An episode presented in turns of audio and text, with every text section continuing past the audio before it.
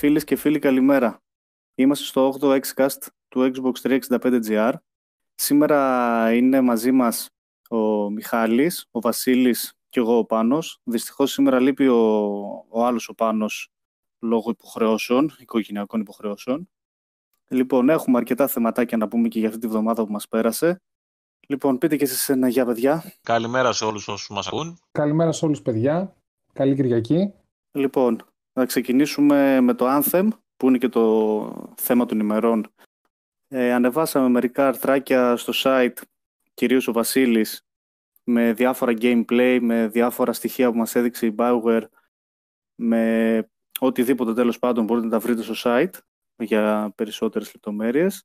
Λοιπόν, Βασίλη, για πες, τι ανακάλυψες εκεί πέρα; Ε, καταρχάς, παιδιά, να πούμε πως ε, μέσα από τον επίσημο λογαριασμό του Anthem στο Twitter ε, η Bioware μας ενημέρωσε πως στις 25 Ιανουαρίου ε, θα είναι διαθέσιμο το VIP demo του παιχνιδιού. Να πούμε πως το VIP demo θα είναι διαθέσιμο μόνο για τους κατόχους του EA Access και σε όσους έχουν προπαραγγείλει το παιχνίδι. Εξού και η ονομασία του. Το άλλο το πιο ευχάριστο ε, είναι ότι μέσα από ένα βίντεο που κοινοποίησαν στο YouTube η ομάδα ανάπτυξής τους μάθαμε πολλές πληροφορίες τόσο για την ιστορία του Anthem, για το lore του, για τα Javelin, για την παραμετροποίηση των Javelin. Ε, μάθαμε επίσης ότι, ε, ή μάλλον δεν το μάθαμε, το γνωρίζαμε, απλά τώρα επιβεβαιώθηκε σίγουρα, ότι όλα τα Javelin θα είναι διαθέσιμα στον παίκτη και θα ξεκλειδώνουν σιγά σιγά ανάλογα με τα level του. Ενδιαφέρον αυτό. Ναι, επίσης το άλλο που έχει ενδιαφέρον είναι ότι για να μπορέσεις να αλλάξεις Javelin τη στολή που συνολικά είναι τέσσερις, θα πρέπει να γυρίζεις πίσω στην κεντρική την πόλη, να το πω. Στο κεντρικό το hub, να το πω. Στο δεν ξέρω πώ το hub, ας πούμε, ναι. ναι. και να αλλάξεις τη στολή και να την παραμετροποιήσεις. Το δεύτερο ενδιαφέρον κομμάτι που δείξανε είναι πως μπορείς να παραμετροποιήσεις το κάθε Javelin ε, ανάλογα με την αποστολή που έχεις κάθε φορά και με το τι ρόλο θες να παίξεις μέσα στην ομάδα σου. Δηλαδή, για παράδειγμα, μπορείς να πάρεις τον Interceptor, να χτίσεις ένα build για attack, να χτίσεις ένα άλλο build να το έχεις έτοιμο για να παίξεις αμυντικό ρόλο ε, ή μπορείς να κάνεις μια άλλη στολή και ένα άλλο customization που να έχει μεικτό ρόλο. Και μπορείς να προσαρμόζεις το κάθε Javelin ανάλογα με το gameplay σου και το game style σου που εσύ επιθυμείς. Ωραία, να ρωτήσω κάτι εγώ. Α, έλα, πες να γιατί έχει και άλλα. Είναι σαν το Destiny παράδειγμα, δηλαδή θα φτιάξεις έναν χαρακτήρα ο οποίος θα είναι, πώς ήταν στο Destiny, ένας Titan, ένας Warlock ε, ή ένας Hunter, ξέρω εγώ, ή εκεί απλά έχεις ένα χαρακτήρα που είσαι εσύ και διαλέγεις πώς θα παίξεις μέσω των, ε, των στόλων αυτών των Javelin. Όχι, έχεις ένα χαρακτήρα. Είναι, είναι το δεύτερο που είπες. Η δεύτερη επιλογή έχεις ένα χαρακτήρα και αυτός ο χαρακτήρας σταδιακά έχει κάποιο progression και ανεβαίνει level. Ε, Μόλις φτάσεις στο επιθυμητό level, έχεις ξεκλειδώσει και τις τέσσερις στολές και ανάλογα με το τι αποστολή θες εσύ να κάνεις είτε σαν solo player είτε μέσα από το Fireteam και την παρέα σου μπορείς να εξοπλιστείς με όποια στολή εσύ επιθυμείς. Δεν είναι όπως είναι το Destiny που πρέπει να φτιάξεις έναν Τιτάνα, να τελειώσει το campaign, να ξαναρχίσεις ξανά το campaign με Warlock, με Hunter και ούτω καθεξής. Ναι, ήταν, ήταν πολύ κουραστικό αυτό το πράγμα. Σε αυτό που λες τώρα το διαφοροποιεί πολύ το παιχνίδι. Εγώ είχα την εντύπωση ότι θα ήταν πολύ πιο κοντά στον Destiny, αλλά γενικά και με αυτά που βλέπω τελευταία θα έχει το δικό του χαρακτήρα από ό,τι φαίνεται. Πάει πιο πολύ σε RPG, έτσι μου μοιάζει και εμένα. Έχει μέσα πολύ στοιχείο RPG mm. από ό,τι μας φαίνεται και το πιο χαρακτηριστικό παράδειγμα είναι αυτό της παραμετροποίησης, ότι μπορείς να κάνεις customization την εκάστοτε στολή Pavla Javelin με αυτό που έλεγα πριν, δηλαδή είτε να έχεις έναν αμυντικό ρόλο, είτε έναν βοηθητικό ρόλο, είτε έναν επιθετικό ρόλο. Βασικό ρόλο δηλαδή στο gameplay σου θα παίζουν οι στολές και πιο πολύ παρά τα όπλα, το ξέρεις; Ε, με αυτά τα λίγα που μας δείξανε υπάρχει ένα συνδυασμό, ένα κόμπο να το πω. Παραμετροποίησεις προσφέρουν τόσο τα όπλα όσο και οι στολές ε, οι στολές έχουν κάποια perks απάνω τους. Δεν είναι μόνο cosmetic.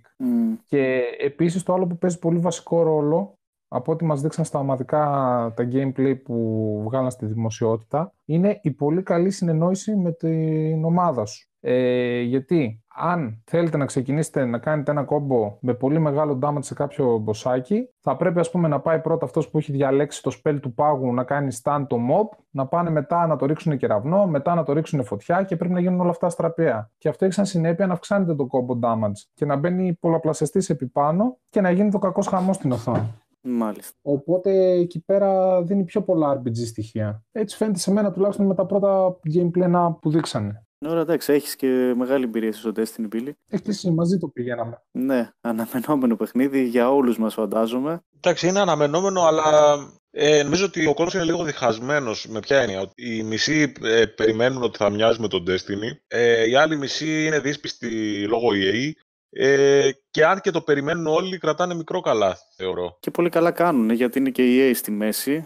Α ελπίσουμε να βγει καλό. Να πω λίγο, παιδιά, ότι η Bioware αρκετό καιρό πριν είχε δηλώσει πως εμείς δεν θα είμαστε ένα Destiny Killer, θα έχουμε τη δικιά μας προσωπικότητα. Και πιστεύω πως ο κόσμος φοβάται για δύο, για δύο λόγους. Φοβάται. Πρώτον, φοβάται την EA, αλλά είχαμε επίσημες ανακοινώσεις ότι το παιχνίδι δεν θα περιέχει loot boxes, παρά μόνο κάτι cosmetic ε, microtransactions. Τώρα αυτό μένει να δούμε στην πράξη ή αν θα προσθεθούν αργότερα, όπως είχε γίνει στο Call of Duty. Εγώ εκεί κρατάω πολύ μικρό καλάθι. Ναι, και εγώ το φοβάμαι αυτό γιατί εντάξει τώρα πλέον όλοι από ό,τι φαίνεται θα πάνε σε μοντέλο χωρίς ε, microtransactions ε, μέχρι να βγουν τα reviews, να πάρουν καλά scores και μετά βλέπω. Ε, αυτή είναι η τακτική της Activision.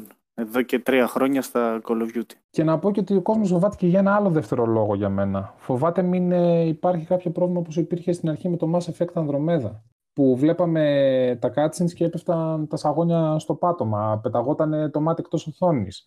Εντάξει, πλέον μετά από τόσα χρόνια έχουν μάθει να δουλεύουν τη Frostbite, οπότε τέτοια προβλήματα νομίζω δεν θα δούμε. Αν θα δούμε προβλήματα, θα, θα δούμε για το online κομμάτι. Που λογικό είναι γιατί είναι και μεγάλο online παιχνίδι. Εγώ είμαι σχεδόν 100% σίγουρος ότι την πρώτη μέρα κυκλοφορίας του θα πέσει το disconnect σύννεφορε. Καλά, εντάξει, αυτό είναι το μόνο σίγουρο.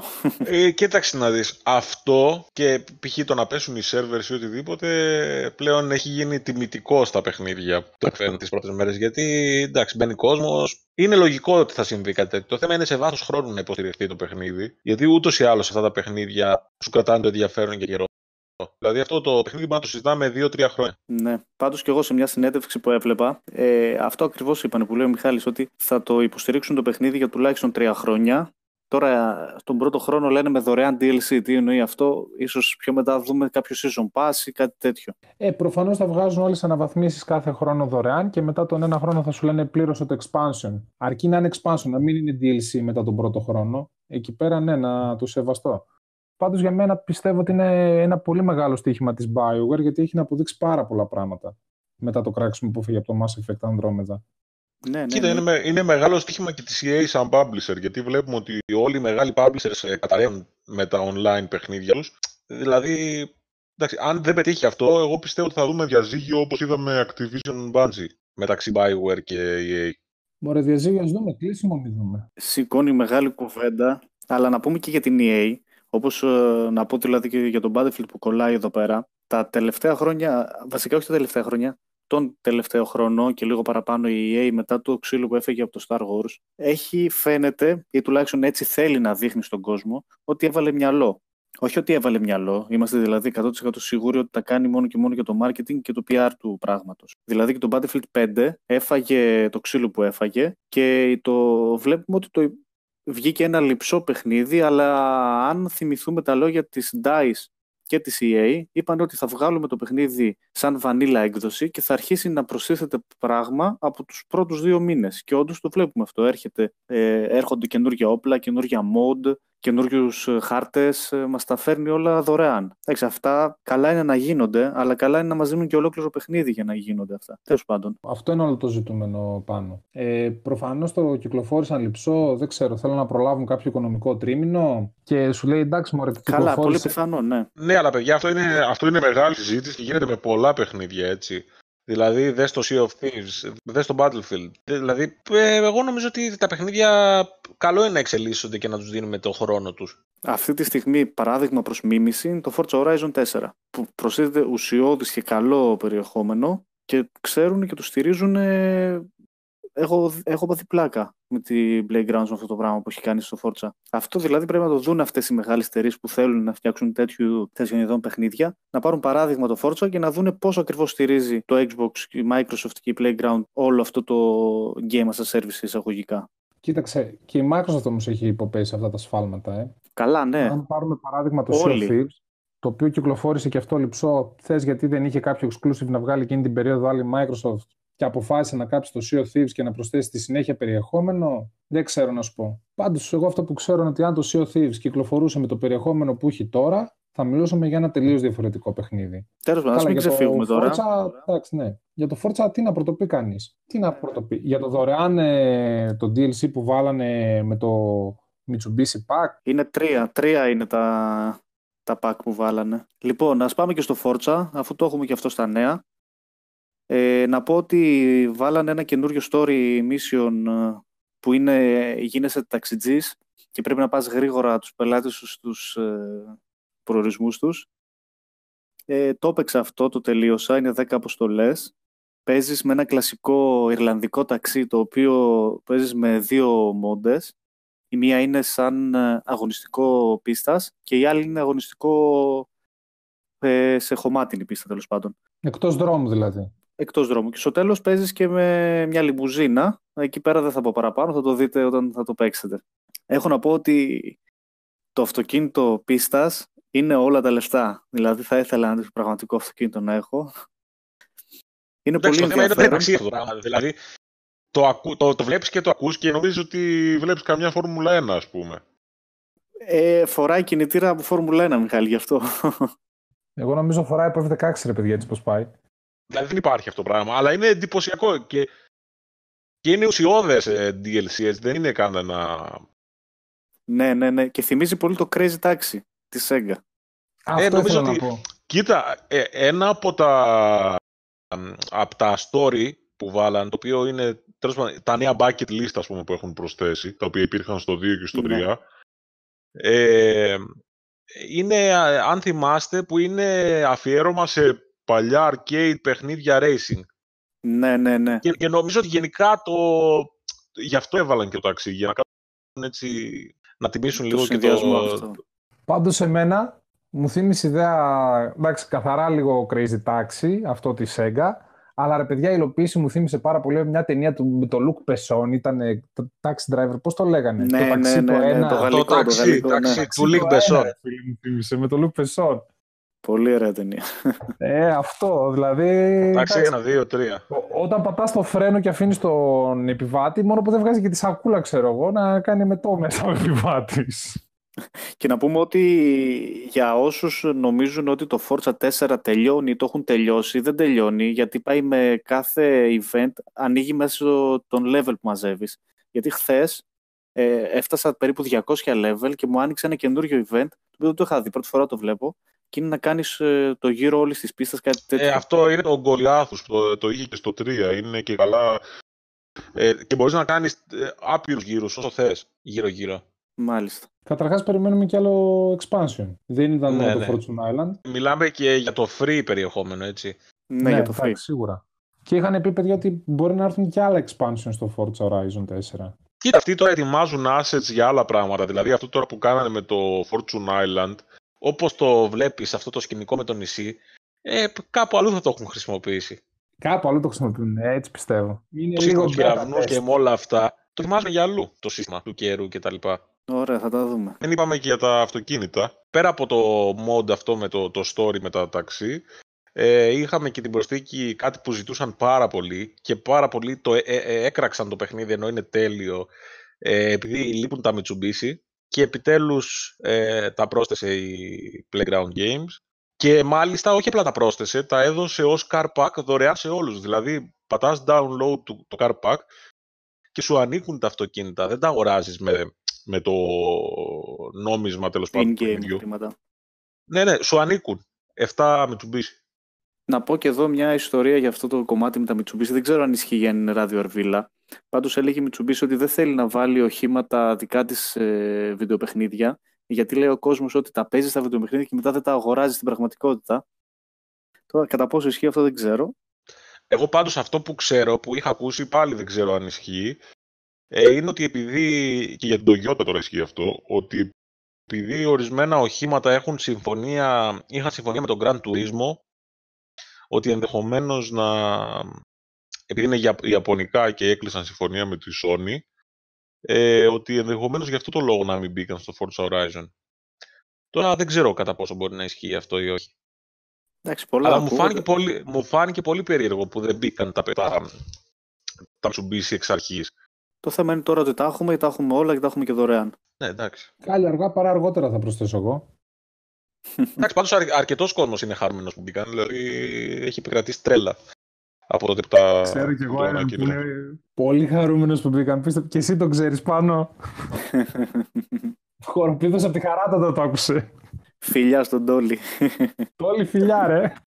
Λοιπόν, αυτή τη βδομάδα ήρθε και το, το DLC. Το δεύτερο είναι, παιδιά. Το DLC. Το τρίτο. Το τρίτο, το τρίτο DLC του Shadow of Tomb Raider. Μπίλι, για πες εσύ που το έχεις γράψει κιόλας. Καταρχάς, ε, θα είναι διαθέσιμο στις 22 του μήνα. Θα έχει τίτλο The Nightmare και ξαναγυρίζει η Λάρα πίσω στο Lara Mansion όπου θα βρεθεί αντιμέτωπη τόσο με παλιούς εχθρούς όσο και με άλλους πιο παλιούς της φίλους οι οποίοι γίνονται ζόμπι. Μάλιστα. Είναι κάτι, σαν, κάτι αντίστοιχο που είχε προσθεθεί και στο Rise of ε, the Tomb Raider. Αλλά το πιο σημαντικό από όλα για τους φαν πιστεύω είναι ότι θα έχει νέα achievement. Ειδικά για τους achievement hunter πιστεύω ότι αυτό θα είναι πολύ ενδιαφέρον. Καλά, μόνο που γυρίζει εκεί πέρα στο, στο αρχοντικό της είναι... Ναι, αυτό θα είναι ωραίο και, και επειδή το, την έπαυλη την είδαμε διαφορετική στο παιχνίδι αυτό, επειδή το παίξαμε το παιχνίδι, ε, επισκεπτόμαστε την έπαυλη όταν είναι η Λάρα πολύ μικρή ηλικία, ε, έχει μια διαφορά από, από αυτό που ξέραμε. Οπότε θα έχει πολύ ενδιαφέρον να δούμε πώς θα την έχουν αναπαραστήσει τώρα την έπαυλη. Σίγουρα θα έχει και νέους γρήφου. Ναι, αλλά σίγουρα είναι. Εντάξει, εγώ είμαι πάρα πολύ ευχαριστημένος επειδή έχω αγοράσει και το Season Pass. Ε, πολύ ευχαριστημένος από το, την υποστήριξη που έχει το παιχνίδι. Αυτό είναι το τρίτο DLC και θα έχουμε ακόμα τέσσερα νομίζω μέχρι τον Απρίλιο, ένα κάθε μήνα. Εντάξει, είναι πολύ... Εγώ δεν περίμενα ότι θα έκαναν κάτι τέτοιο ε, γιατί βλέπεις ότι τα DLC κάπως έχουν διαφορετικό χαρακτήρα του καθένα ε, και μου αρέσει που πάνε προς horror μονοπάτια με αυτό. Αυτό, Μιχάλη, θα είναι story DLC ή θα είναι πάλι... Όχι, είναι Tomb. Θα παίζεις co-op. Μάλιστα. Ε, έχει, βασικά μπορείς να παίξεις και solo αυτά, αλλά παίζεις με τη λογική ότι, πώς το λένε, παίζεις ε, για να κερδίσεις πόντους ή time trial ή κάτι τέτοιο. Βέβαια, ε, μαζί με τα DLC αυτά που προστίθενται, προστίθενται αποστολές και στο κυρίως παιχνίδι. Side quest. Α, ωραίο αυτό. Ε, γενικά σε όλα τα, κάθε μήνα που μπαίνει ένα DLC, που είναι ένα τούμπα ας πούμε για co ή οτιδήποτε άλλο, ε, μπαίνουν και αποστολές στο κυρίως παιχνίδι, όπλα, ε, στολές κτλ, Μάλιστα, ωραίο αυτό. Εντάξει, μην ξαναλέμε τα ίδια για το παιχνίδι. Είναι πάρα πολύ ωραίο, ναι. παιδιά. Και με αυτά που, που βγάζει με, τα, με το Season Pass, μάλλον με έψησε και εμένα να το πάρω. Να προσθέσω εγώ μόνο, παιδιά, ότι αυτό το σκοτεινό το τρέλερ που βγάλανε στη δημοσιότητα, εμένα μου άρεσε πάρα πολύ. Έτσι λίγο με ανατρίχιασε. Απλά επειδή είχαν ακουστεί πολλά παράπονα για το αντίστοιχο DLC στο Rise of the Tomb Raider, αυτό δείχνει αρκετά καλό και αρκετά ενδιαφέρον και φαίνεται σαν να άκουσαν το feedback από την κοινότητα και να το έστρωσαν λιγάκι το συγκεκριμένο DLC. Τα έχουμε ξαναπεί βέβαια και από εδώ, ε, από την εκπομπή αυτή, ότι αν και πολλοί κόσμος ε, προτιμά το Rise of the Tomb Raider, ε, εμάς μας άρεσε το Shadow και το θεωρούμε πολύ όριμο παιχνίδι. Και στο κομμάτι των γρίφων και στο κομμάτι των Dooms γενικά όπως έχει στηθεί. Ναι, ναι, ναι. Απλά εντάξει, νομίζω ότι κυκλοφόρησε πάλι σε λάθος εποχή και αυτό το παιχνίδι. Δεν ξέρω, δεν μπορώ να το εξηγήσω αλλιώς. Ε, αυτό ήταν το πρόβλημα. Το έπεσε ανάμεσα σε Red Dead και Assassins. Πριν βασικά από αυτά. Πριν βγήκε, αλλά ναι, ο κόσμος περίμενε να, να δώσει τα 70 ευρώ day one ας πούμε σε μεγάλες κυκλοφορίες Εντάξει, είναι ότι όλοι περιμένουν ότι ένα παιχνίδι σαν το Tomb Raider θα πέσει πολύ τιμή του, όπως και έπεσε πάρα πολύ νωρίς, έτσι. Περιμένω να μπει και στο Game Pass. Ε, κάποια στιγμή λογικά θα μπει. Τώρα πόσο νωρίς; ή πόσο αργά, άγνωστο. Μόνο ο Phil Spencer το γνωρίζει. Μπορεί και ο Ιμπάρα. Μπορεί και ο Ιμπάρα. λοιπόν, ας πάμε και στα Dark Souls που έρχονται επιτέλους στην Ευρώπη, η τριλογία. Έχετε εικόνα εσείς, παιδιά, Μιχάλη; Ε, ναι, ε, αυτό που έρχεται στην ουσία είναι μια έκδοση που κυκλοφόρησε στην Αμερική που είναι και τα τρία παιχνίδια μαζί με τα DLC τους σε ένα κουτάκι στην ουσία. ε, όπου θα πρόκειται για το remaster του πρώτου και τις εκδόσεις για Xbox One ε, και PS4 φυσικά, ε, μαζί με όλα τα DLC όπως είπα. Φαντάζομαι το ίδιο θα, θα ισχύσει και στην Ευρώπη, δεν ξέρουμε δηλαδή αν θα είναι όλα τα DLC ή κάποια. Λογικά θα είναι πάντα. Μιχάλη, να πω πως μάλλον θα είναι ίδιο με την Αμερική, ε, γιατί οι πληροφορίες στο tweet λέγανε ότι θα περιέχει, όπως ανέφερες και εσύ, το Dark Souls το 1 το Remaster, το 2 και το 3 με όλα τα DLC τους. Απλά δεν γνωρίζουμε μέσα το πακέτο αν θα περιέχει χάρτες, κάτι άλλο συλλεκτικό, ίσως αυτό. Ναι, αυτό, αυτό δεν το ξέρω. Εντάξει, ε, έχει ενδιαφέρον πάντως αυτή η συλλογή και για όσους δεν, δεν έχουν ασχοληθεί με τα παιχνίδια. Βέβαια έχουμε μεγάλες κυκλοφορίες, οπότε φαντάζομαι θα περιμένει άλλα πράγματα ο κόσμος. Αλλά καλοδεχούμενη και αυτή η τριλογία. Σαφέστατα. Απλά τιμή δεν ξέρουμε ακόμα. Υπολογίζουμε κάνα 60. 70. Εντάξει, δεν νομίζω. Λοιπόν, έχουμε και ημερομηνία κυκλοφορίας του Black Desert, το οποίο είναι exclusive του Xbox One. Ε, είναι ένα MMORPG όπως δηλώνει το παιχνίδι. Δεν έχω εικόνα για το παιχνίδι. Δεν έχω εικόνα για το παιχνίδι ακριβής. Το μόνο που ξέρω είναι ότι βγαίνει 4 Μαρτίου. Ε, δεν ξέρω, παιδιά, έχετε να προσθέσετε κάτι για το παιχνίδι αυτό, Βασίλη; Να πούμε πως είναι ένα MMORPG, τύπου να το πούμε Lineage, τύπου λίγο Go, ναι, κάτι τέτοιο. Έτσι, λίγο medieval σκηνικό, medieval τοποθεσία, αλλά αυτό που είναι σοκαριστικό ε, είναι ο μηχανισμός που έχουν δημιουργήσει στο customization του ήρωα. Έχουμε ήδη, να δούμε, έχουμε ήδη μάλλον δει τους πρώτους insiders να φτιάχνουν ε, τους ήρωες και τις ηρωίδες τους και να μοιάζουν με πραγματικά άτομα. Ειδικά πολύ μεγάλη έφεση κλίση να το πω. Δείχνουν προς τη Μέγαν Fox, τη Σελένα Γκόμες και τον Γκάνταλφ. Δηλαδή αυτά τα customization δείχνουν και παίρνουν, παιδιά. Εντάξει τώρα να δεις μια παρέα που είναι ένας Γκάνταλφ, μια Μέγαν Fox και ένας Σταλόνε. Κα, κάτι ξέρει ο γέροντας σκηνική ανάμεσα. Τι κάνει τρίο. Δεν ξέρω να σου πω. Ρώτα τους. Εγώ πάντως έτσι όπως το είδα, φαίνεται, φαίνεται πολύ βαρβάτο παιχνίδι, έτσι, πολύ δυνατό MMO και νομίζω ότι θα πάει καλά. Γιατί βλέπω και κόσμο που ψήνεται. Καταρχάς, έχουμε και εμείς το στράτο που ψήνεται. Μας έχει φάει τα αυτιά. Ψηθείτε, πάρτε το Black Desert, πάρτε το Black Desert. Απλά ρε παιδιά και αυτός σαν ημερομηνία βγαίνει. Βγαίνουν όλα μαζί. 4 Μαρτίου κι αυτό. Μάλιστα. Λίγο πριν το Division δεν βγαίνει, αν δεν κάνω λάθος. Λίγο πριν, ναι. Λίγο πριν το Division 2. Η ναι, μάχη ναι, δείχνει ναι, ναι. πολύ τον πάνω πάντως. Εγώ αυτό έχω να πω. Και άμα έχει ποντίκι πληκτρολόγιο θα γίνουν μεγάλες μάχες. Ίσα ίσα με ψήνει να πάω να αγοράσω και ένα monitor, έτσι για το γαμότο ρε παιδάκι μου, να κοτσάρω και επίσημα ποντίκι πληκτρολόγιο στο Xbox. Ωραία. Να αναφέρουμε ότι στο Xbox One X υποστηρίζει και 4K ανάλυση και HDR σύμφωνα με τα δεδομένα της Perla της εταιρείας ανάπτυξης. Ωραία. Όταν θα έχουμε νεότερα θα το δείτε στο site, παιδιά. Λοιπόν, έχουμε και μία πολύ ωραία φήμη από την Bandai Namco για ένα καινούριο Dragon Ball παιχνίδι. Ε, Βασίλη, για πες εσύ γι' αυτό. Παιδιά, τα νέα που μας έρχονται από την Bandai Namco, για μένα προσωπικά και για όλους τους φαν του Dragon Ball, πιστεύω είναι φανταστικά. Το Anime Scoop, μέσα από μια δημοσίευση του στο Reddit, μας αναφέρει πως μάλλον πρόκειται για νέο action RPG παιχνίδι βασισμένο στον κόσμο του Dragon Ball Z. Δηλαδή ξεφεύγει από αυτό που είχε το Dragon Ball Fighter στο 2,5D, 2D fighting και πάει να γίνει μάλλον action RPG. Ε, περισσότερες ανακοινώσεις ε, θα έχουμε από την ίδια την Bandai Namco στις 26-27 Ιανουαρίου κατά τη διάρκεια της εξαγωγής του τελικού παγκοσμίου πρωταθλήματος του Dragon Ball Fighters. Αλλά ε, μόνο που θα έχω ρε παιδιά στον Goku εκεί πέρα να βαράω κάμε κάμε χα. ε, εντάξει, εμένα με πορώνει, δεν μπορώ. Τέλος ρε, δεν μεταδίδω άλλο. νομίζω ότι θα είναι φανταστικό παιχνίδι. Του πάει τώρα ένα RPG. Τραβάει πάρα πολύ. Αν και εγώ προσωπικά δεν είμαι αυτών των, των ειδών των παιχνιδιών. Του anime στυλ τέλος πάντων. Ναι, αλλά ε, πέρα από αυτό, ξέρεις τι, αυτά, αυτά τα όπως αυτά τα πολύ αγαπημένα τέλος πάντων ε, σειρές ή οτιδήποτε είναι, ε, τους πάει το RPG γιατί σου, σου δίνει την ελευθερία να γράψεις τη δική του ιστορία αντί να παίζεις επαναλαμβανόμενα παιχνίδια. Ε, πράγματα ας πούμε.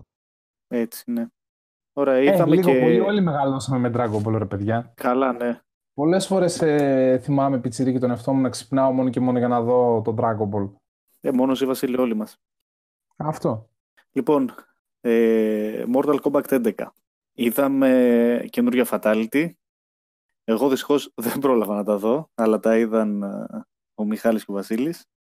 Και Βασίλη, τι έχεις να μας πεις; Ε, δεν είδαμε μόνο Fatality. Να πούμε πως το live stream αυτό έγινε την Πέμπτη το βράδυ. Ε, ξέρεις, με μια πολύ φανφαρίστικη εκεί πέρα παρουσίαση, μεγαλεπίβολα πλάνα, ε, ghost players, ε, διάσημοι να δίνονται και αυτοί ghost players, αλλά σίγουρα την παράσταση για μένα έκλεψαν τα καινούργια τα Fatality, όπου ήταν απολαυστικότητα, ήταν μπόλκα και ήταν και πολύ βία. Ε, είδαμε νέα gameplay πλάνα, gameplay trailer. Ε, με λίγα λόγια για να μην πλατιάζουμε.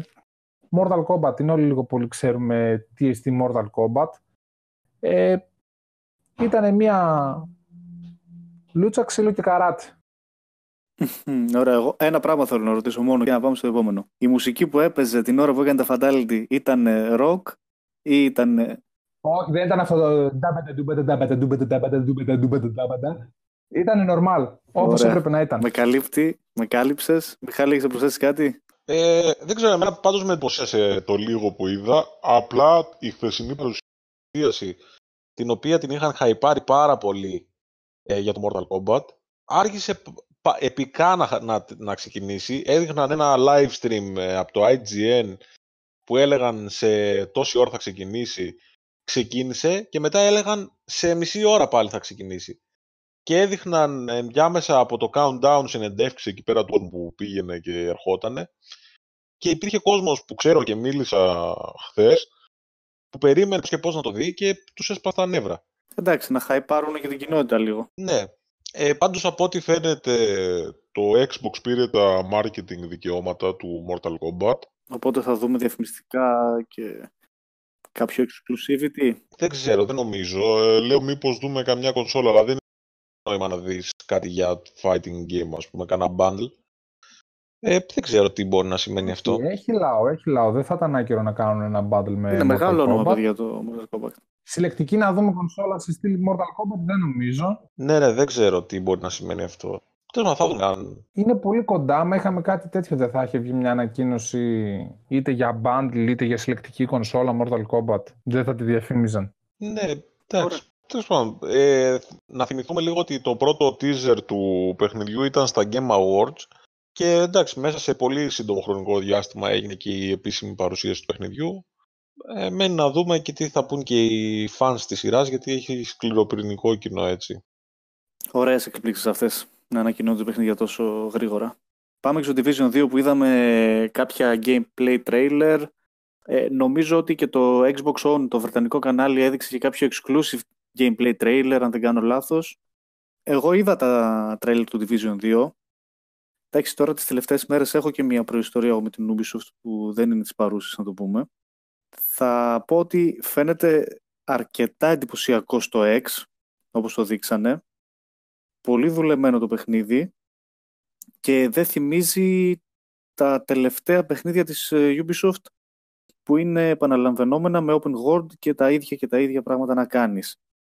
Φαίνεται ότι είναι μια, σαν να είναι μια άλλη εταιρεία. Έχουν πάρει ακριβώς ό,τι θέλανε από το Division 1. Είναι ακριβώς η ίδια ομάδα ανάπτυξης, ο ίδιος ε, νομίζω director του παιχνιδιού και ό,τι ακριβώς feedback πήραν τον κόσμο κατευθείαν έτσι πάνε στο 2 με περισσότερα και πιο καλά πράγματα από ό,τι λέει και αυτός, έτσι. Βασίλη, εσύ από ό,τι ξέρω έχεις ε, αρκετές ώρες στο 1. Καταρχάς να πούμε ότι ξεκίνησε λίγο δυνατά η Ubisoft με το marketing του Division 2. Ξεκίνησε σιγά σιγά με ένα πολύ ωραίο story trailer που μας παρουσίασε και στη συνέχεια μας δείχνει μία Dark Zone φανταστική. Ε, δεν μας έδειξε μία Dark Zone, μας έδειξε τρεις. Σε τρεις διαφορετικές περιοχές της Ουάσιγκτον, η κάθε μία με τη δικιά της θεματολογία, ε, με τη δικιά της βλάστηση, τη δικιά της φύση, τα δικά της μνημεία, τις δικές της αποστολές και παραποστολές Και εντάξει, το loot system λίγο πολύ όλοι το γνωρίζουμε από το Division 1 με τα extraction και τα λοιπά. Απλά αυτό εμένα που μου έκανε πολύ ωραία εντύπωση είναι ότι πέρα από το κομμάτι της Dark Zone που γίνεται το PvP και ήταν ίσως το κομμάτι το οποίο χάλαγε το Division 1, δείχνει αυτό το πράγμα να το παραμετροποιεί. Ε, μαθαίνουμε ότι όταν ο παίκτης θα μπει για πρώτη φορά στην Dark Zone ε, θα έχει ένα tutorial, θα έχει δηλαδή μια αρχική αποστολή. Πολύ σημαντικό. Για να τον μαθαίνει τους μηχανισμούς της Dark Zone, πώς μπορεί να γίνει Rogue Agent και πώς μπορεί απλά να πάει να κάνει loot μέσα στην Dark Zone ο παίκτης. Κάτι τέτοιο κατάλαβα εγώ. Ε, στην ουσία κάτι τέτοιο είπανε. Ναι, ε, και δείξανε και ένα μηχανισμό, ούτως ώστε αν κάποιος παίκτης δεν ενδιαφέρεται για το PvP ή φοβάται τον επιθετικό το παίκτη της Dark Zone, που γινόταν στο ένα πολύ εύκολο ρογκάζ και σου έκλεβε όλο το loot, ε, δείξαν κάποιους μηχανισμούς ε, για να μπορέσει να προστατευτεί αυτός ο παίκτης από τον ρογκάζ, το πούμε. Τι ακριβώς, ε, δηλαδή να μπεις αόρατος, κάτι τέτοιο; Όχι, δεν γίνει αόρατο. Δείξαν ότι είχε περιοχές ε, που είχε κάτι εγκατεστημένα turret που πυροβολούσαν τους rock agents. Δηλαδή έμπαινες εσύ και πούμε, όχι ακριβώς safe zone, γιατί και ο ρογκάς έμπαινε εκεί μέσα. Αλλά με το που μπαίνει σε αυτή τη ζώνη, τα turret και οποιοδήποτε άλλος αμυντικός μηχανισμός άρχισαν να πυροβολούν τους ρογκάδες. Μάλιστα, αυτό είναι πολύ καλό. Γιατί στο Division 1 εγώ απέφευγα να μπαίνω στην Dark Zones γιατί μου σπάγανε τα νεύρα αυτοί που γίνονταν ROG και μου κλέβανε όλη την προσπάθεια που έκανα για να φάω δύο-τρία μποσάκια, να πάρω το loot και μου το κλέβανε. Στην ουσία με σκοτώνανε και μου το κλέβανε. Πάνω μου ξεχνά όταν μπαίναμε εμείς ε, στην Dark Zone, εμείς ήμασταν νέοι παίκτες. Οι άλλοι το παίζαν ήδη δύο χρόνια το παιχνίδι, Καλά, είχαν ναι. endgame εξοπλισμό, τρώγαμε το ξύλο της αρκούδας γενικά. Και δείξαν και ένα άλλο νέο σύστημα PvP που θα υπάρχει. Το οποίο, παιδιά, δεν θυμάμαι να σας πω πώς λέγεται. Δεν πειράζει. Πέρα δηλαδή από την Dark Zone θα έχουν και άλλα μέρη. Έχουν και άλλες ιδέες για το PvP. Αλλά πώς να το πω τώρα. Όπως ακριβώς το είπες. ναι, μια χαρά το είπες βασικά. Μιχάλη, εσύ θα ασχοληθείς με το Division; Ε, εγώ έχω ασχοληθεί, λίγο ασχολήθηκα με το Division το πρώτο. Δεν με τρέλανε. Δεν είχες την κατάλληλη παρέα, μου φαίνεται. Μπορεί, αλλά. Εντάξει, εγώ με τα παιχνίδια της Ubisoft γενικά τελευταία δεν έχω και τις καλύτερες σχέσεις. Θα συμφωνήσω απόλυτα με τον Μιχάλη. Θέλω να βρίσκω πολλά αρνητικά. Δηλαδή, πούμε, δεν μου άρεσε ούτε το Wildlands, ξέρω εγώ. Ούτε το Odyssey θυμάμαι να σου εξετρέλανε. Ε, το Odyssey είναι το μόνο παιχνίδι το οποίο έπαιξα συνειδητά γιατί είναι Assassin's και ό,τι Assassin's βγαίνει θα το παίζω. Αλλά είναι για πολύ κράξιμο με τις κινήσεις που κάνουν τελευταία στα παιχνίδια τους. Εντάξει, να προσθέσω και εγώ κάτι τώρα για το Division 2 ότι ο δημιουργός του παιχνιδιού είπε ότι έχουν, έχουν δώσει βάση στο endgame περιεχόμενο του παιχνιδιού, γιατί αυτό μην ξεχνάμε ότι είναι ένα RPG MMO, έτσι θέλει να το, λέει, θέλει να το λέει η Ubisoft. Τώρα κατά πόσο μπορεί να φτιάξει RPG η Ubisoft είναι πολύ μεγάλη κουβέντα. Εντάξει, έχει στοιχεία RPG. Game as a service. Εντάξει. RPG, μπορείς να πεις ότι και το Destiny έχει RPG στοιχεία, εντάξει. Το καλό είναι ότι αν το κάνουν όπως ακριβώς λένε με... Να, να μην ξεχάσω ότι το, και αυτοί πάλι τον πρώτο χρόνο είπαν ότι όλα τα DLC θα είναι δωρεάν, δεν θα έχει loot box. Που εντάξει, Ubisoft είναι, σίγουρα θα έχει microtransaction μέσα να σε βοηθάνε. Ε, θα έχει, θα έχει microtransaction, το είπανε. Κατά πόσο θα, είναι cosmetic δεν ξέρω. Όπως είχε το Division 1. Πάντως αυτό με τον πρώτο χρόνο δωρεάν περιεχόμενο και ιστορίες το βλέπω πολύ της μόδας. Και είναι στάχτη στα μάτια, νομίζω. Καλά, σίγουρα είναι στάχτη στα μάτια. Μιχάλη, θα συμφωνήσω. Μου φαίνεται ότι τα βγάζουν ε, λυψά να προλάβουν οικονομικά τρί, τρίμηνα, να προλάβουν τον ανταγωνισμό, να πάρουν ένα κομμάτι από την πίτα αυτών των παιχνιδιών. Δεν ξέρω. Ναι, και, και μετά ό,τι πάρει τώρα. Λένε δωρεάν περιεχόμενο. Πάρ τώρα, σου λένε. Πάρε και το DLC που θα έρθει δωρεάν και εντάξει, όλα μια χαρά. Στον αφρό. αυτό ρε παιδιά δεν είναι λίγο άδικο ναι. για κάποιον που θα το πάρει day one στα 70-60 ευρώ με κάποιον που θα το πάρει σε μια πτώση τιμής μετά που θα είναι και πιο γεμάτο το παιχνίδι. Κοίταξε να δεις. Δικό είναι τώρα αυτό γιατί εντάξει, μπορεί, μπορείς να ξεκινήσεις το παιχνίδι όπως και να έχει γεμάτο ή όχι θα το παίξεις. Ναι. Δεν είναι μόνο αυτό Μιχάλη. Δεν είναι μόνο αυτό. Είναι ότι αυτά τα παιχνίδια επειδή είναι game service είναι κάποια παιχνίδια που πρέπει να τα παίξεις την ώρα τους. Μπράβο, πέρα από αυτό. Δηλαδή και ο άλλος που θα μπει να παίξει μετά από ένα χρόνο, ε, τι, δεν θα έχει καμία τύχη σε σχέση με εσένα που θα το πάρεις day one. Μα ο άλλος θα το πάρει όμως μετά από ένα χρόνο. Επίσης είπαν ότι θα έχει raid το Division 2. θα το πάρει στη μισή τιμή. Ναι, μπορεί να το πάρει, αλλά θα έχει χάσει άλλα πράγματα. Μέχρι αυτός να κυνηγήσει, να βρει τα, τον εξοπλισμό, να βρει την πανοπλία, να βρει τα σκουφάκια, Ε, τα, αυτό, τα εντάξει. όπλα. Εσύ θα τα έχεις βρει ήδη, θα μπαίνει ο κακομοίρη μες στην Dark Zone, θα τρώει τις αξούλου τη αρκούδες και θα απογοητεύεται. Αλλά δεν είναι αυτό το θέμα μόνο. Είναι ότι, ας πούμε, το Division 2 είχαν ανακοινώσει ότι θα έχει raid. Ναι, ναι, με 8 άτομα, αν δεν κάνω λάθος. Ναι, με 8 άτομα θα είναι. Άμα θυμηθείς τον Destiny, το Destiny όλο ήταν το raid του. Δηλαδή, η φανταστική εμπειρία του Destiny ήταν να πεις να ολοκληρώσεις Το το, raid, raid. παιδιά, είναι, είναι εμπειρία ζωής. Έτσι είπα όταν τελείωσα για πρώτη φορά το raid. Ε, βασικά θυμάμαι η πρώτη σου attack όταν τελειώσαμε πρώτη φορά το raid ήταν «Ε, δεν νιώθω τα δάχτυλά μου. Καλά, ναι, είχα παγώσει ολόκληρος. Από Είχα παγώσει άγχος. ολόκληρος, αλλά είναι, Από είναι άγχος, εμπειρία είχε ζωής. παγώσει. Έπαιζα, παίζαμε πόση ώρα, το, περίπου μια μισή ώρα συνεχόμενο raid για να βγει και να κάνουμε το τελικό loot. Είναι, παιδιά, ό,τι καλύτερο έχω παίξει σε τέτοιο παιχνίδι με shooting και με MMO, το πούμε. Πάρα πολύ ωραίο. Αλλά δεν είναι αυτό το θέμα μας Αυτά τώρα. τα παιδιά είναι έμπειρα. που σε Ας πήγαν. ελπίσουμε και το Division 2 να είναι καλό. Έτσι, αυτό. Ωραία. Να, να προσθέσω και το Division 2 να είναι καλό. Ναι, α, Γιατί εγώ περιμένω και το Anthem πάρα πολύ σε, σαν game service. Ε, αυτό τώρα πάντως είναι ένα θέμα, γιατί βγαίνουν κοντά ναι. Και βλέπω, δεν, δεν ξέρω πόσος κόσμος θα τιμήσει το ένα ή το άλλο. Ε, Εντάξει, τώρα εμείς εδώ πέρα Ε, και, και για τους δύο είναι ρίσκο. είναι μεγάλο ρίσκο, αλλά εμείς εδώ πέρα όλη η ομάδα αποφασίσαμε να πάμε σε Anthem, όπως ήμασταν στο Destiny. Ε, ναι, αυτό λέτε. Βγαίνει και πρώτα, είναι πιο κοντά στο Destiny που μας αρέσει όλους Ε, είναι μας και το Destiny. Bioware, δεν είναι Ubisoft. Και μην ξεχνάτε τα, τα μεγάλα θέματα που είχε το Division 1 στην αρχή, που ήταν τα... Ε, νομίζω μάθανε πάνω. Νομίζω Ε, μάθανε, μωρέ, έτσι είπανε, ξέρουν αυτό τι είναι. να περιμένουν. Δεν νομίζω ότι θα δούμε αντίστοιχα ίδια, ίδια προβλήματα που πέταγες χειροκροβίδι να ξεκολλήσει ο παίκτης μέσα από, το, από την πόρτα. Θα το δούμε. Θα το δούμε. Δεν νομίζω ότι θα δούμε τέτοια προβλήματα. Αν έχει τέτοια προβλήματα θα νεκρώσει γρήγορα το Division πάλι το 2. Ειδικά άμα βγει πολύ καλό το Anthem. Γιατί δεν τύχε ότι από εκείνη τη μέρα μετακόμισαν πολλά παιχνίδια την ημερομηνία κυκλοφορίας του Anthem. Βλέπεις το Crackdown βγήκε πιο νωρίς, στις 15, μια εβδομάδα νωρίτερα. Το μετρό πότε Πήγε πάει, δεν πιο μετά.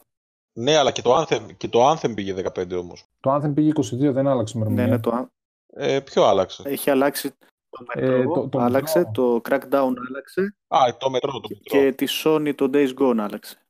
Που ήταν ε, τέσσερα παιχνίδια μαζί. Ε, εντάξει, αυτό πήγε τον Απρίλιο όμως. Αυτό έφεγε μεγάλη καθυστέρηση. Ε, τα άλλα πήγαν μία εβδομάδα πιο μπροστά. Ναι.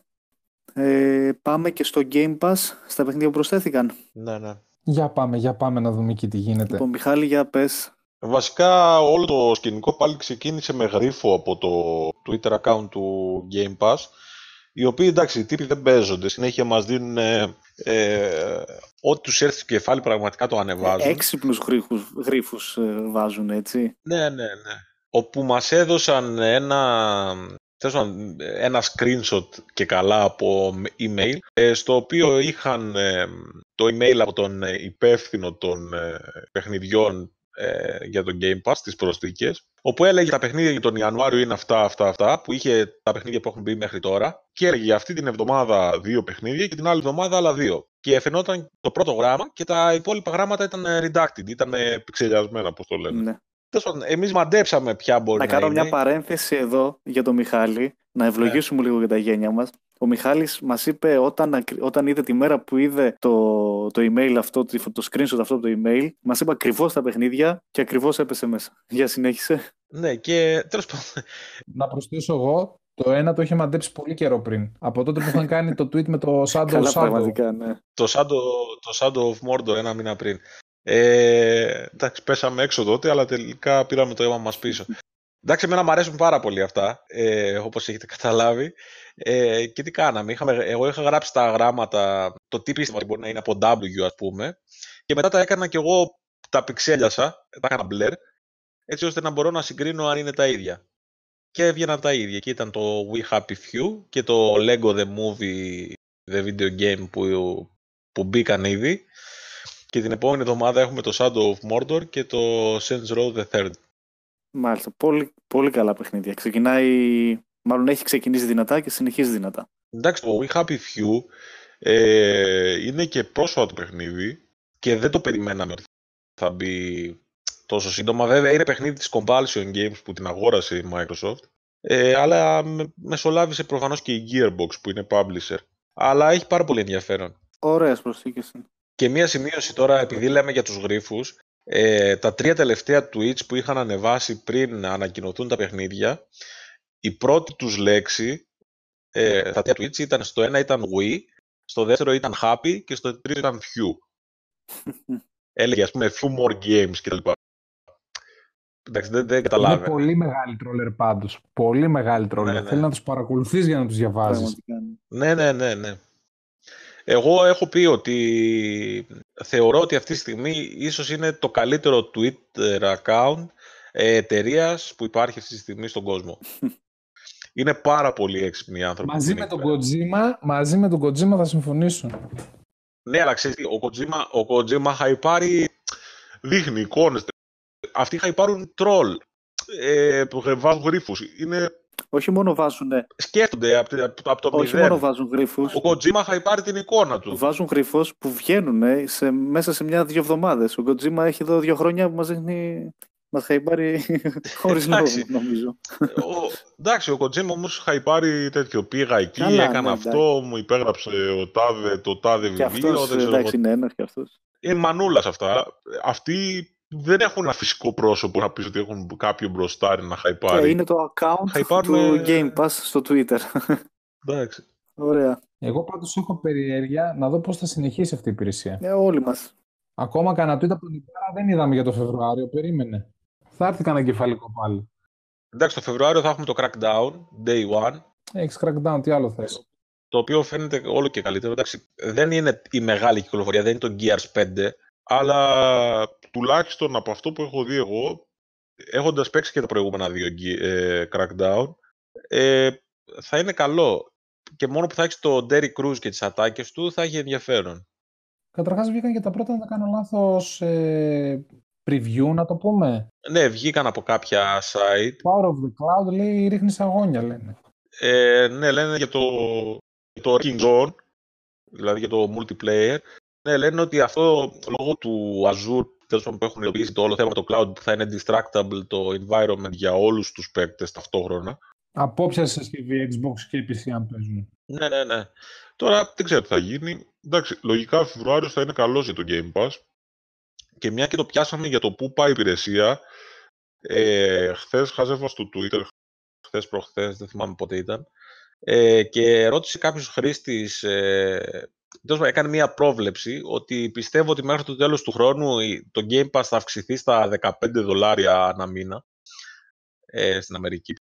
Προφανώς. Το είδα και εγώ. Ε, και έσπευσε ο Μάικ Μπάρα, αντι, αντιπρόεδρος του Xbox, να απαντήσει αμέσως ότι κάνεις λάθος πρόβλεψη. Οπότε βλέπουμε ότι η Microsoft ε, κρατάει την πολιτική της ε, σταθερά σχετικά με το Game Pass, το προωθεί όσο μπορεί. Θα έχει ενδιαφέρον να δούμε πού θα πάει αυτό το μοντέλο. Γιατί νομίζω ότι είναι μεγάλο στοίχημα αυτό, αυτή τη στιγμή. Αυτή τη στιγμή ναι, είναι το δυνατό χαρτί της Microsoft. Αυτό και το cloud gaming είναι στο μέλλον, παιδιά. Ήδη πόσες ε, ναι, εταιρείες ναι. έχουν ε, αναφέρει ότι θα βγάλουν ε, cloud υπηρεσία για gaming. Θες η Microsoft Cloud, η Sony με το PlayStation Now, η Amazon, η μια εταιρεία κινητής, πώς τη λένε στην Αμερική. Η Verizon. Η Verizon, μπράβο. Η Verizon έβαλε μέσα και παιχνίδια του PlayStation εδώ μεταξύ. Το ξέρετε αυτό. Έβαλε παιχνίδια το God of War και τέτοια. Από τώρα τα έχει ανακοινώσει ποια θα έχει στην cloud υπηρεσία της. Είναι επίσημο δηλαδή. Δεν ξέρω έτσι, έχουν διαρρεύσει κάποιες, ε, κάποια screenshots και κάποια τέτοια. Δεν ξέρω τι, τι γίνεται. Θα έχει πολύ ενδιαφέρον πάντως το τι θα γίνει. Τι θα γίνει πάντως με αυτό το θέμα και τα cloud στην επόμενη γενιά θα, θα σφαχτούν μέρα μεσημέρι σε κεντρική πλατεία. Εντάξει, αυτοί που θα σφαχτούν πάντως θα μπουν κολοσσοί στο gaming πάντως ε, και θα δούμε Google, Amazon να κοντράρουν τη Microsoft. Και η Sony με το PlayStation Now. Ναι, ναι αλλά, σύμφωνοι, αλλά οι εταιρείες αυτές οι μεγάλες έχουν την υποδομή για να στηρίξουν ε, υπηρεσίες cloud. Ας κάνουν ό,τι θέλουν, αλλά να συνεχίσουμε να βλέπουμε παιχνίδια σαν το Red Dead το 2 ή σαν ε, τεράστιες κυκλοφορίες και με πολύ ωραίες ιστορίες και εντάξει γραφικά εννοείται ωραία Εντάξει, νομίζω, νομίζω ότι, ότι δεν θα αναιρέσει το, ε, τέτοιο, το συνδρομητικό μοντέλο, ότι θα έχουμε καλά. Βλέπουμε το Gears 5, το οποίο θεωρώ ότι θα είναι από τα καλύτερα Gears που έχουμε δει και σεναριακά και σαν gameplay και οτιδήποτε άλλο θες να πεις, το οποίο θα είναι day one στο Game Pass. Ναι.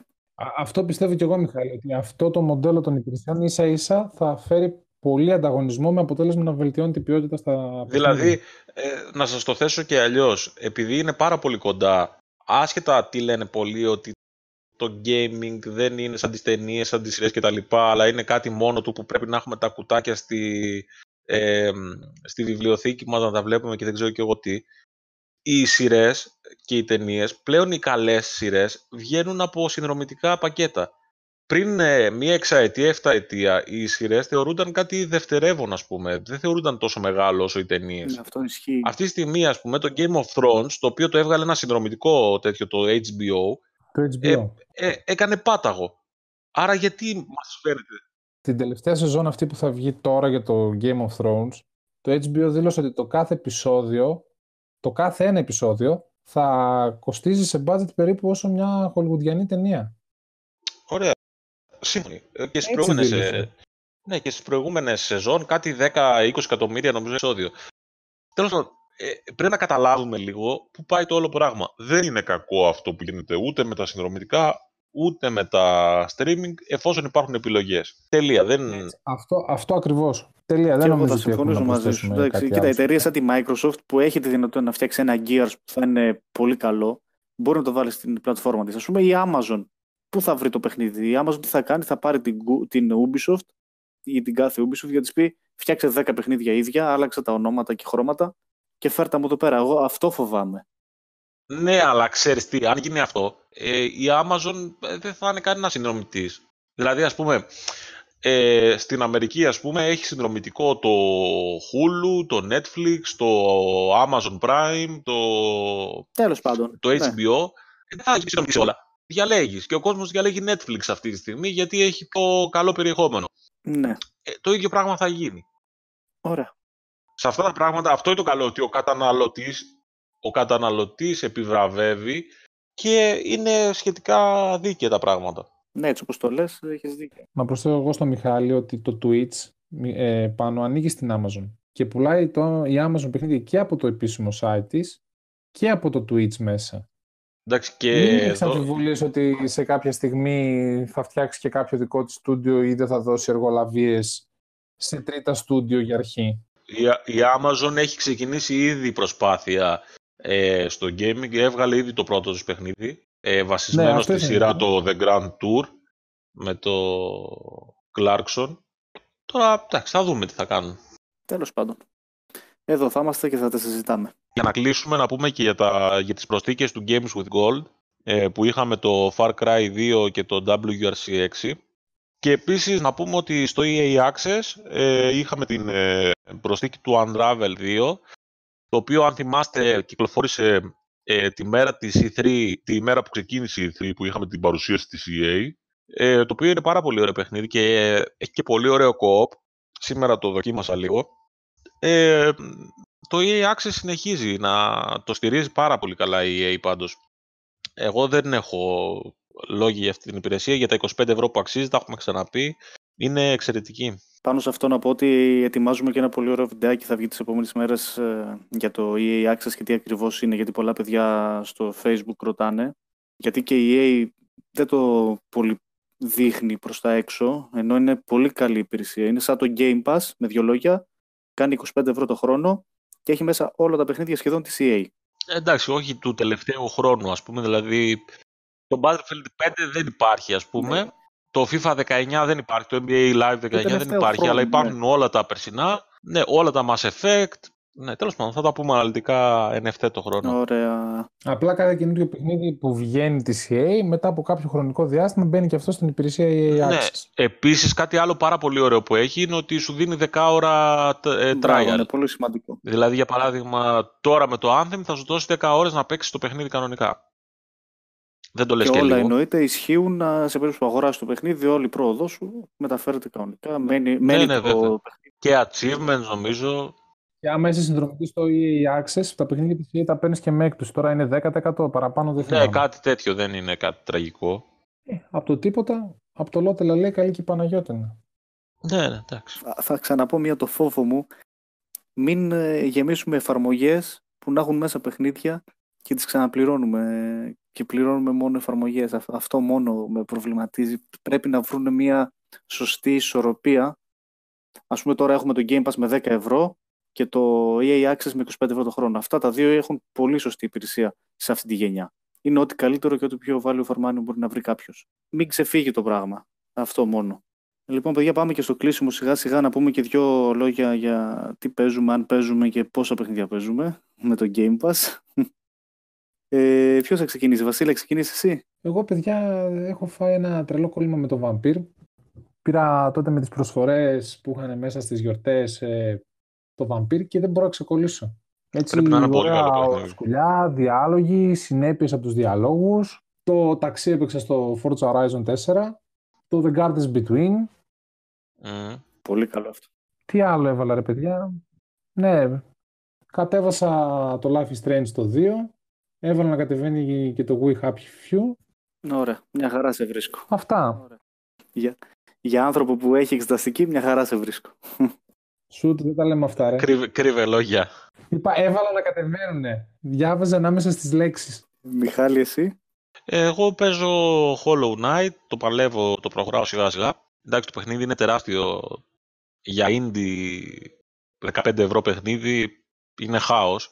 Με Dark Souls στοιχεία, με πράγματα μέσα. Εντάξει, είναι αλλού το παιχνίδι. Αυτοί που το έφτιαξαν είναι θεοί. Και το έφτιαξαν τρία άτομα έτσι. Ε, παίζω Hollow Knight.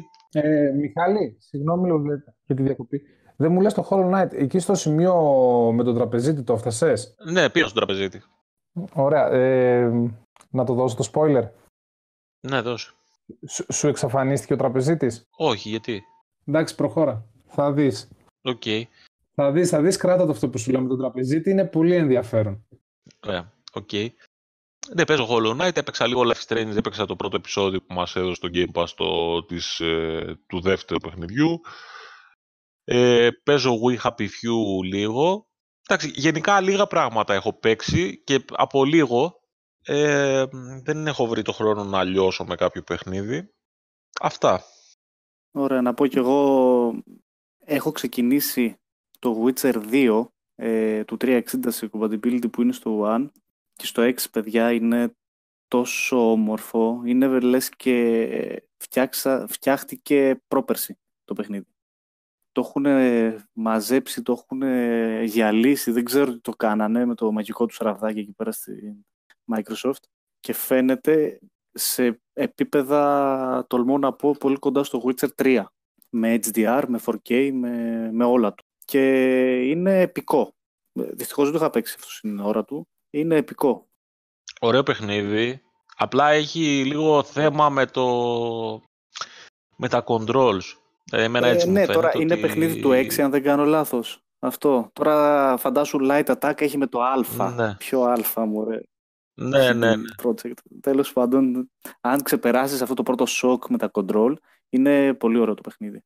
Ε, και ταυτόχρονα παίζω και πιάσαμε τα Life is Strange από την αρχή. Έπαιξα το πρώτο κύκλο, έπαιξα Το το Before Before the the Storm και τώρα πάω στο δεύτερο, το πρώτο επεισόδιο και περιμένουμε να βγει το επόμενο τώρα μέσα στο μήνα. Το οποίο εντωμεταξύ δεν ξέρουμε αν θα μπει στο Pass κατευθείαν, γιατί την άλλη εβδομάδα βγαίνει, αλλά δεν είναι στην ανακοίνωση του Πάντως παιχνιδιού. σήμερα μου έκανε ένα update 4 γίγκα περίπου. Ναι, ναι, και εμένα. Ναι, εμένα. αλλά αυτό το κάνει σε όλους. Δεν, δηλαδή, δεν κοιτάει αν είσαι Pass ή αν το έχεις αγοράσει. Αν μήπως το αφήσει να θα μπει, απλά δεν θα σε αφήνει να μπαίνεις. Ούτως ή άλλως έκανε update το πρώτο επεισόδιο. Ε, δεν έκανε update. ε, θα κατέβει ξεχωριστό αρχείο για το δεύτερο επεισόδιο. Έτσι είναι σε αυτά τα παιχνίδια. Μάλιστα. Απλά προφανώς έκανε update για να συνδέσει με το δεύτερο επεισόδιο ή κάτι τέτοιο. Τώρα δεν ξέρω. Ε, θα δούμε. Ε, λογικά, ε, θα μπουν πάντως, θα μπουν στο Game Pass τα Life is Strange, το, τα καινούργια. Ε, το έχουν ανακοινώσει, απλά δεν ξέρουμε αν θα μπουν την ίδια μέρα. Ή ας πούμε θα καθυστερήσουν μία εβδομάδα ή κάτι τέτοιο. Εδώ θα είμαστε, θα το δούμε, παιδιά. Να πω λίγο και για το Hollow Knight που έλεγε πριν ο Μιχάλης. Μου στείλε ένα screenshot από το χάρτη και, και βρήκε το χωριό μου άτιμος. Υπάρχει ένα χωριό που λέγεται Μαντής. και όπως Μαντής Μαντής Village. Village. Και όπως ε, είπε ο Μιχάλης είναι δύσκολο εκεί πέρα γιατί έχει πολλούς εχθρούς. Οπότε όχι πολλά πολλά με το χωριό μου γιατί δεν σηκώνουμε εκεί πέρα πολλά πολλά. Εντάξει. Ήμουνα στο 99% να πάρω το παιχνίδι, τώρα πλέον είμαι στο 101%. Το έχω πάρει και δεν το ξέρω. Το Hollow Knight. Εντάξει, τώρα μόνο και μόνο να πας στο χωριό σου θα το πάρεις. Ε, για το Madrid Εννοείται Village, θα ρε το γάμο πάρω. το. Ωραία παιδιά. Αυτά λοιπόν ήταν τα σημαντικότερα νέα της gaming ε, εβδομάδας του Xbox. Κάντε ένα like στο βίντεο ή ένα share, ξέρω εγώ. Και ευχαριστούμε κιόλας για τα καλά σας λόγια που κάθε μέρα παίρνουμε στο Facebook, στο Instagram. Αυτά από μένα παιδιά. Καλή συνέχεια, παιδιά. Καλά παιχνίδια να παίζετε και θα τα ξαναπούμε την επόμενη φορά. Καλή συνέχεια και από μένα, παιδιά. Καλή εβδομάδα να έχετε και να παίζετε καλά παιχνίδια.